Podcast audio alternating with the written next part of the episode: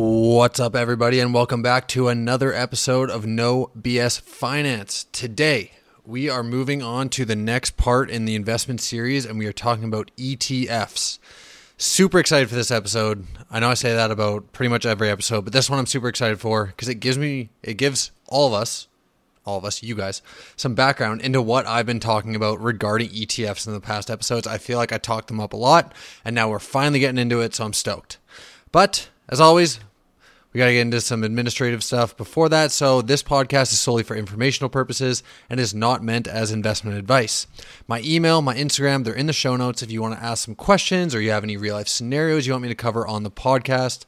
Um, if you're interested in a one on one consult, because uh, you want something a little bit more personalized, shoot me an email, shoot me a message on Instagram, and I'm happy to help out in any way. With that being said, let's kick off this episode on ETFs. So, as mentioned, we are going to be talking about ETFs today. I'll talk about what they are, how they work, why they're so popular, and why they might work for you. But to start this episode, I'm actually going to backtrack to last episode. Um, I realized that I missed some definitions, and I also want to firm up my stance on something that has kind of come up.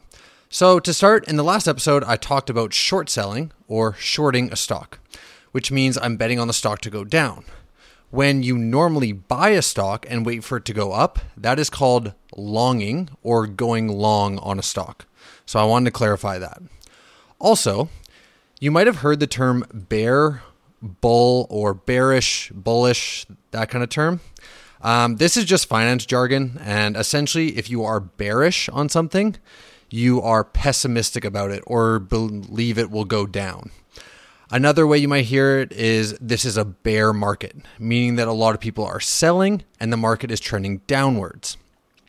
Now, on the opposite end, we have bullish, which means you are optimistic and are buying. So a bull mar- so a bull market would be a buyer's market, and the market is trending upwards. You're really optimistic about it.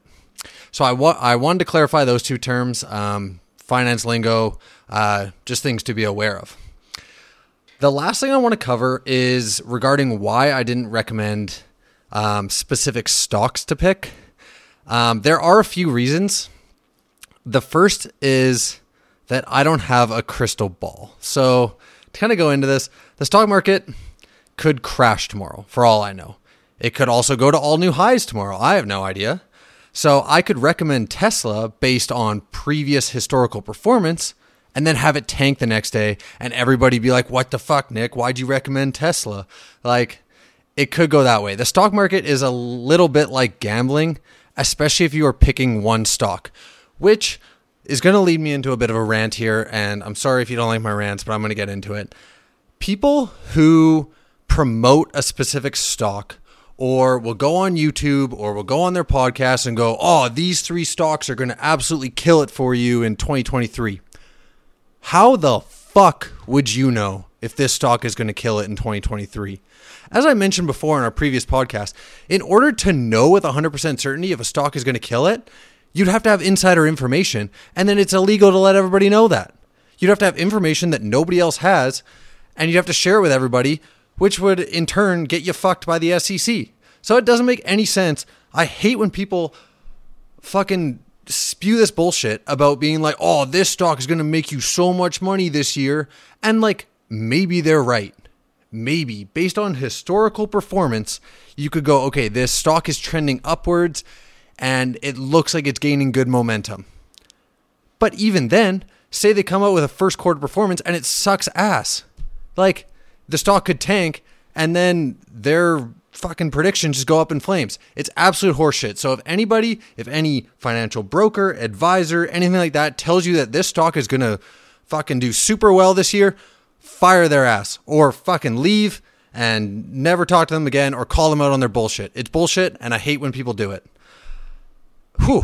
Oh, sorry. Bit of a rant there, but it does piss me off. Like it's it's fucking ridiculous how people will make these claims that something is going to do really well when it makes no sense. Um, so sorry, that's my rant on people picking stocks. I I don't believe in it.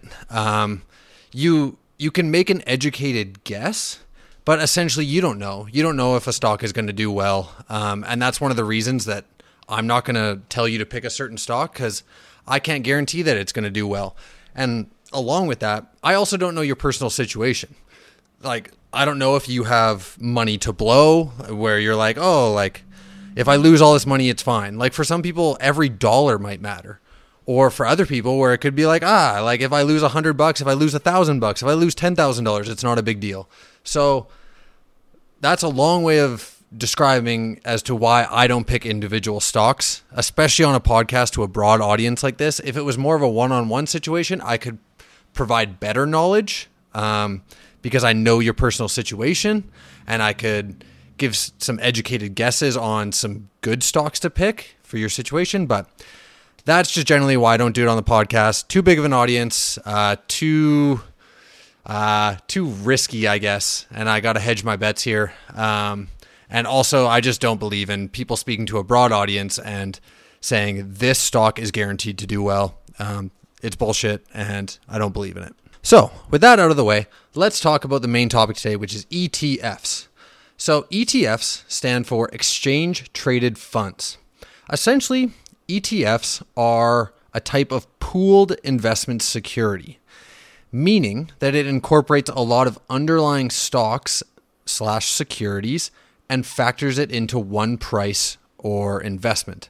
So when I say securities, that could be anything from common shares, preferred shares, it could be bonds, which we'll get into, um, it could be GICs, which we'll get into, um, any sort of like fixed income, equity, anything like that.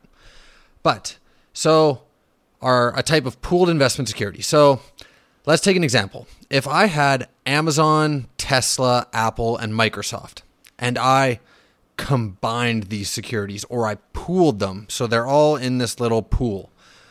And basically, I put a price on that pool of investments, let's say $100. So I have Amazon, Tesla, Apple, Microsoft in this pool of securities, and this pool of securities is now $100. Yes, I know $100 is low, but that's the example. Um, so that could technically be an ETF.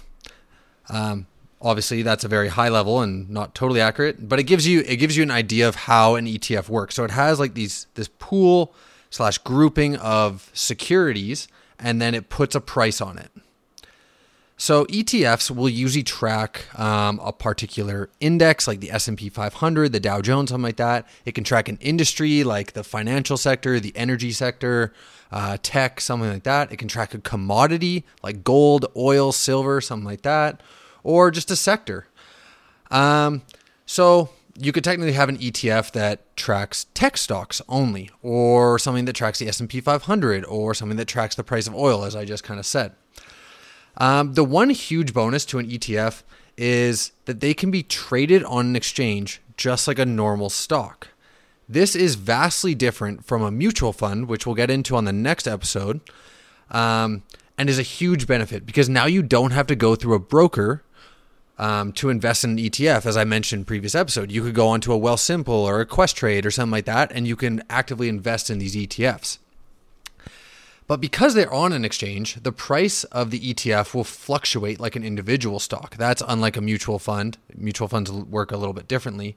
But because these ETFs are on there, they are volatile as well, just like normal stocks. ETFs can also contain all types of investments stocks, bonds, preferred shares, commodities like gold, oil, stuff like that. And there are just many different types of ETFs. There's currency ETFs, there's bond ETFs, there's stock ETFs, industry ETFs, like so many different types. But they all work the same way, meaning that they are based on the value of the underlying asset. So, now that we've covered how they work, the question is why are they so popular?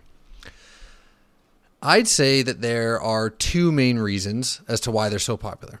The first being the diversification aspect. Now, I've touched on diversification a few times, but I want to get more into it now so you guys understand how this works. Um, you guys have probably heard of it outside of this as well. So, diversification is a way to de risk your investments. Um, diversification can look like investing in securities from different industries, so tech versus energy, energy um, different countries, so investing in USA stocks versus um, European stocks different types. So I can invest in stocks, bonds, or GICs, or even market capitalization, which would be like super large companies versus smaller companies, something like that. And what this does is it makes sure that you don't have all your eggs in one basket. Um, that was the best way that it was ever described to me. And I want to get into some examples to kind of portray this. So, two examples here. So, let's say person A, they have $10,000 to spend and they invest $5,000 in Suncor and $5,000 in Cenovus, which are both uh, oil companies. Let's say in a month. So they invested last month and now it's been a month. Oil supply worldwide has increased, energy prices have dropped, and gas prices have dropped. These two oil companies, let's say, they take a serious beating and their stock price goes down 30% each. So person A has now lost 30% and they're left with $7,000 after a month. So they went from $10,000 to $7,000. Now, we have person B who has that same $10,000 to invest. Similarly, similarly to person A, they put money into Suncor, but they only put $1,000. And they also put $1,000 in Cenovus. So they've invested $2,000 into those two companies. But unlike them, they're going to do $2,000 into Apple, $2,000 into gold, $3,000 into a European bond, and $1,000 into RBC. Now, the same thing happens, the same conditions as above, and oil tanks and Cenovus and Suncor both lose 30% each.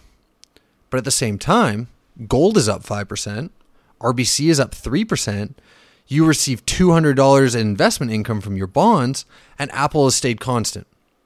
Now, instead of losing $3,000 like person A, you've only lost $270. And that's after I did the math. But you kind of see the power of diversification. So, as opposed to investing only in two stocks and losing $3,000, you've invested in a wide range of things across different sectors, across different countries and commodities, and you only lost $270. So now you can kind of see how that works. And that is what ETFs will do for you if you pick the right one. But like I said, so if you pick the right one, like one that tracks an index or something, that one that diversifies for you. But like I said, you can also pick an ETF that only tracks one industry or commodity. So you could pick an ETF that works in the same way as person A is kind of invested, where it's all in the energy sector, but you run the risk of not diversifying enough and having that um, having more risk to your investment. Um, the other reason ETFs are so popular is because of the lower brokerage fees and expense ratios. So, when you buy and sell individual stocks, there will be brokerage commissions on each transaction. So, if you buy a lot, these can add up. Whereas with an ETF, you may only buy 10 units as opposed to 100 stocks. So, say I'm an investor and I want to track the S&P 500 and I want to do it myself. I want to buy all these stocks individually. Those commission costs are going to add up.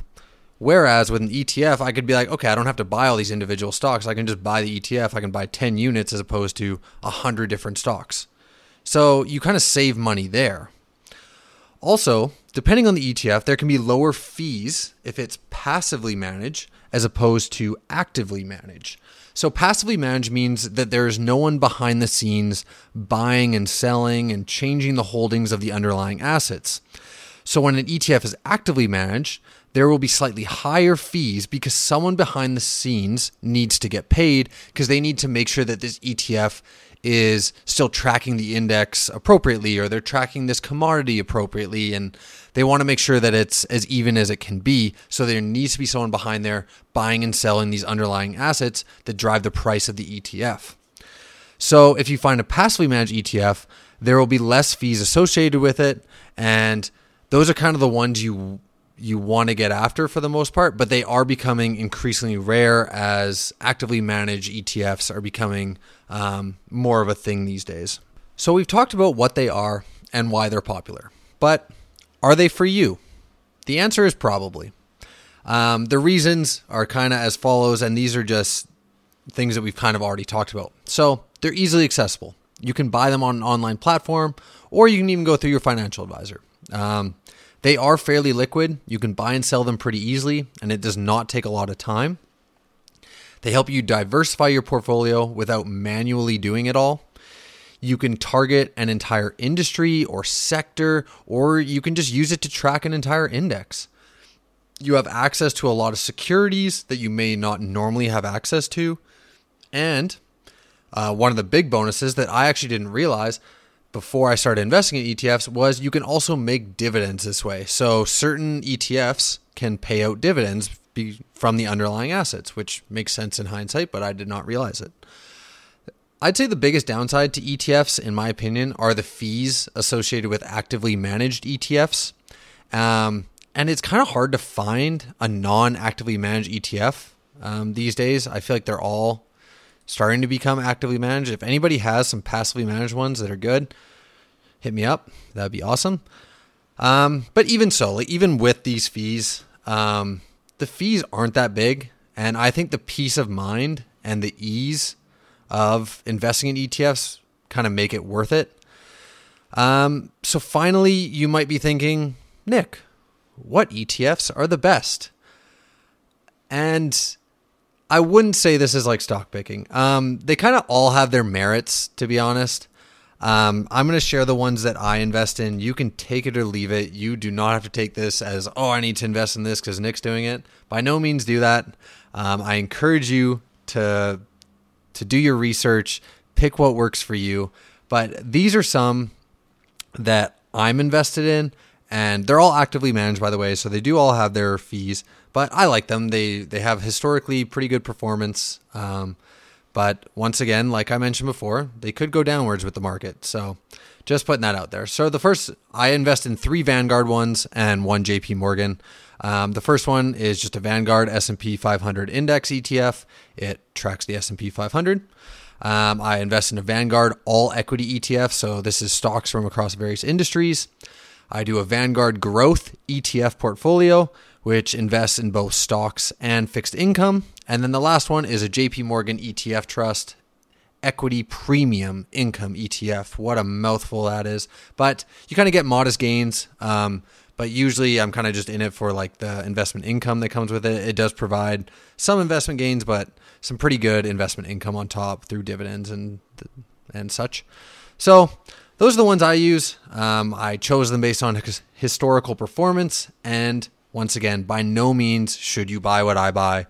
Do your research. ETFs are fun to research. You can invest in them and kind of see how they go. You can pick an industry you want to invest in it's fun stuff, guys. Um, there are a ton out there, and all you have to do is look up the ETFs that track input. Like, all you have to do is like literally Google, like go in Google and do ETF that tracks X. Like, put in your parameter, and you'll find exactly what you're looking for. So, will they work for you? I think they can probably work for everyone, um, especially in their savings goals, guys. They diversify really well. They're easily accessible. You can buy and sell them on a stock exchange. Um, in my eyes, it's kind of a no brainer. All right, so we have covered everything ETFs today. Um, I hope you guys learned something new here, but just to summarize a few of the key points ETFs are based on the underlying assets. It's a great way to diversify your portfolio. They're actively traded on the exchange. Um, I highly recommend them. I think they're awesome. And the last thing is don't listen to bullshit finance people that recommend stocks or guarantee that a stock is going to kill it next year. They're wrong and it's bullshit. So, with that final rant, um, I hope you guys enjoyed the podcast. I'm sorry if I got a little ranty, but I also hope that you guys kind of enjoyed me swearing a bit. That's always fun for me. Um, if you have questions, shoot me an email. Um, shoot me a message on Instagram. If you want something more personalized and custom suited to you, shoot me an email. We can set something up. And Thanks again, everyone. Hope you have a great day, and we will see you next week.